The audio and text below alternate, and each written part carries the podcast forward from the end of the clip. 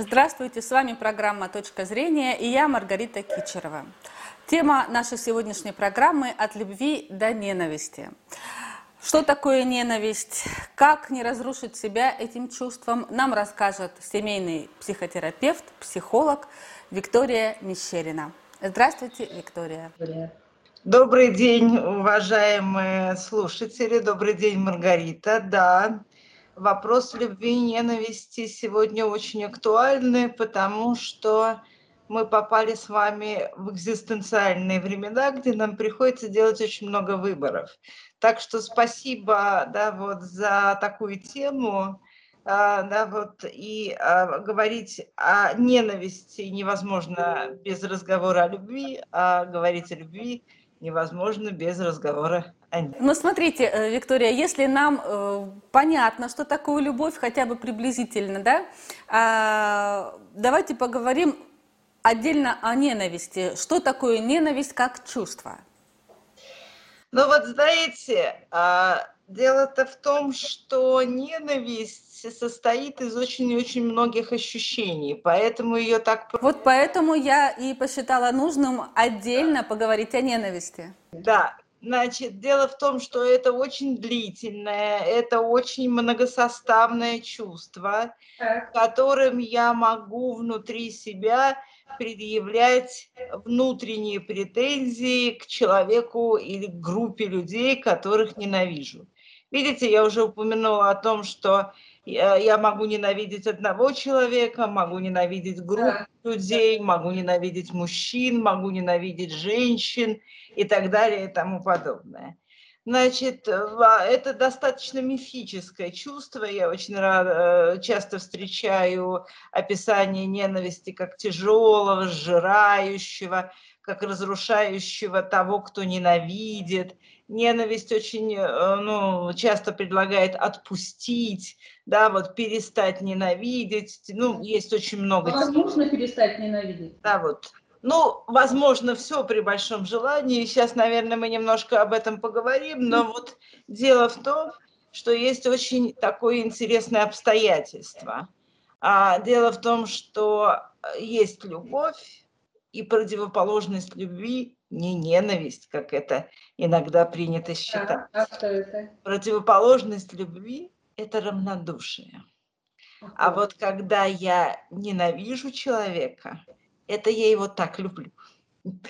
Дело в том, что мы не умеем ненавидеть людей, к которому, к которым мы никак не относимся. Мы можем защищать себя, мы можем аргументировать свою злость, мы можем прерывать отношения с таким человеком, но ненавидеть мы его не будем. Мы э, да, вот обижаемся и ненавидим мы только очень значимых и очень близких людей. Интересное замечание. Я думаю, что над ним как раз стоит поразмышлять не только отдельному человеку, но группам и так далее. Может быть, странам.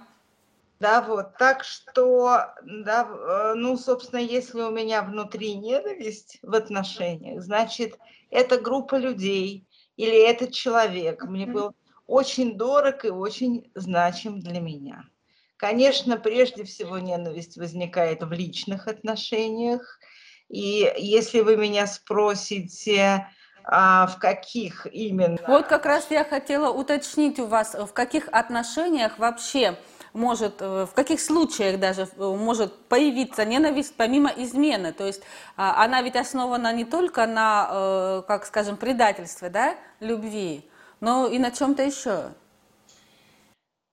Итак, вы сами произнесли самое главное слово – предательство. Если близкий человек меня предает и не останавливается, я буду его ненавидеть. Я буду а, да, вот, э, э, предъявлять свой гнев, кричать о своей ненависти, я буду его а, пытаться остановить в том, что он делает. И ненависть на самом деле, в общем-то, помогает одному защититься партнеру, а второму остановиться. Если речь идет о какой-то социальной группе, то, скорее всего, а, в этой истории я как психолог найду насилие. Когда представители некой определенной группы, а, собственно говоря, меня заставляют делать то, к чему я не готова заставляют делать а, не мой выбор, или это физическое насилие, где я испытываю много-много бессилия. И вот тогда у меня возникает ненависть к людям, которые не останавливаются к бессилию. А когда мне рассказывают истории про ненависть а, к мужчинам, скорее всего, это будет история про одного или двух мужчин, которые сломали жизнь такому человеку. И тогда эта ненависть может экстраполироваться на вот такую. Наверное, самая тяжкая в этом смысле история – это про то, когда вот такая экстраполяция ненависти распространяется на всех людей – Думаю, каждый из нас слышал однажды в своей жизни о том, что я не люблю людей, или собаки лучше людей, или, да, вот это про то, что человек, такой человек встретил много несправедливости так. в отношениях с людьми, это тоже повод для, да, вот ненависти, или э, встретил некие, а, ну, некие обстоятельства буллинга, когда его унижали почему-то, и никто не заступился. И вот тогда ненависть становится основой жизни. Если я ненавижу людей, дальше я не очень сильно к ним подхожу, дальше я не очень сильно с ними контактирую, и моя собственная жизнь становится, ну, наверное, не очень веселой, но зато безопасной. Вот, кстати, один из парадоксов ненависти. Ненависть дает собственную безопасность. Вот почему так трудно избавиться от чувства ненависти. Наверное, потому что они, э, это чувство такое ответное чувство. Сначала со мной что-то сделали, а потом в этих обстоятельствах я начинаю ненавидеть. И вот если изменятся сами обстоятельства, если мой обидчик не попросит у, меня прощения, если не восстановится ну, какая-то очень условная, но все-таки справедливость. Видите, как я перечисляю все то, что говорила раньше. Вот если таких, такого не произойдет, то тогда ненависть может сохраняться очень долго внутри. Наверное, самой большой колючки, которую я вынимала, долгой колючки, да, вот, вынимала в терапевтической работе, было около 35 лет. Да, вот, и в этой истории, когда да, вот мой клиент вспоминал эту историю, он начинал ненавидеть своего обидчика у меня на глазах и таким образом, да, вот переживала опять это чувство ненависти. И обычно чувство ненависти приходит к нам, а, знаете, таком в 3D-пространстве. Мы начинаем все чувствовать mm-hmm. так, как будто эта история происходит здесь и сейчас, и неважно, сколько ей лет. И мне иногда да, вот говорят, посмотрите, как мой обидчик ухмыляется, посмотрите, он mm-hmm. опять пытается меня унизить. Вот поэтому истории ненависти достаточно трудны в работе. А бывает такое, что ненависть безосновательно возникает?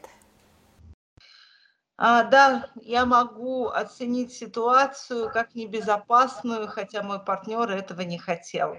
Я могу оценить э, ситуацию как а, несправедливую, хотя да, вот э, в это время партнер старался сделать ну, лучшее из возможного, как он это представлял.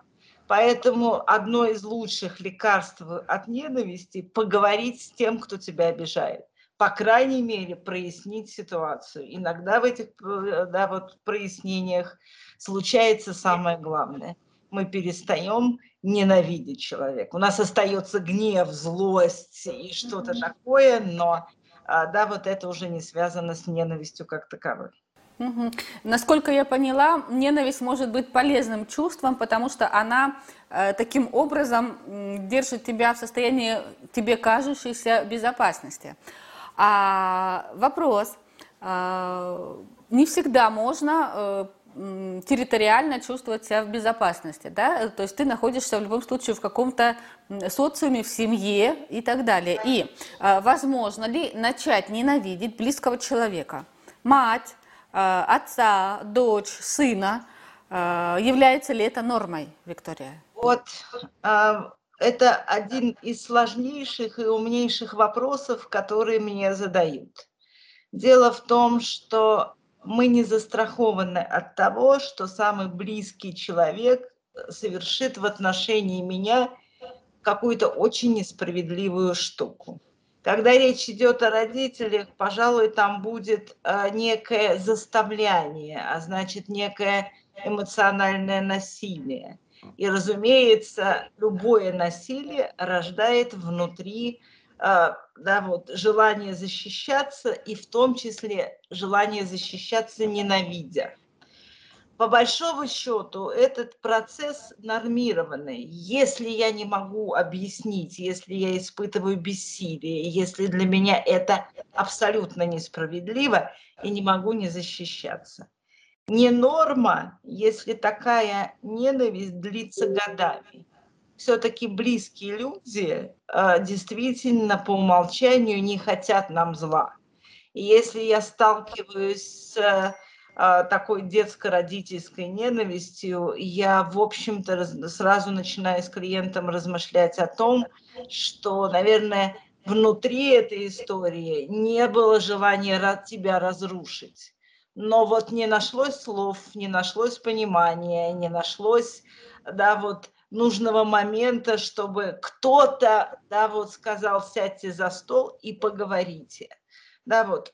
Вот защищаться в моменте это, это нормально, это очень естественно, потому что если мы не защищаем себя, мы разрушаемся. Я знаю таких клиентов, это разрушенные жизни, разрушенные судьбы, да, вот это очень печальная жизнь, скорее всего, в отстранении. Да, вот так что защищать себя нормально. А вот ненавидеть кого-то из близких всю жизнь ненормально. Кто-то должен найти в себе силы и сесть за стол переговоров. Чем больше прояснений, тем меньше ненависть. И последний вопрос, Виктория. Э, сели за стол переговоров, да, э, как бы так. Э, и как проработать свое чувство ненависти? перестать себя разрушать? Вот поскольку я специалист по отношениям, и в моей работе, как правило, единица работы – это пара, это некие, ну, коммуникативные, некие два партнера, то здесь-то я говорю, главное сесть. Да, вот. И главное найти в себе силы, услышать друг друга. Это очень большая ошибка пытаться переработать в себе, ну, в смысле, как-то угомонить в себе ненависть а, в то, что мы, смеясь, называем в одну харю. Потому что одной хари не хватит. И эта история может всплывать годами. Ну, потому что это в любом случае история двоих. Конечно, история ненависти – это история обидчика и обиженного. И пока обидчик не скажет «прости меня», у обиженного нет шанса сказать «я тебя прощаю». Okay. Да, вот. А вот если этот процесс произойдет, то, в общем-то, ненависти не будет. Будет печаль, иногда бывает горе, потому что поздно строить какие-то отношения, и они все-таки разрываются. Но само по себе «прости меня, и я тебя прощаю» – очень важные слова в нашей жизни. И каждый из нас после такой красивого такого, такого разговора живет немножко другую, более счастливую жизнь. Спасибо вам большое, Виктория. Спасибо за то, что пригласили. Всем доброго дня.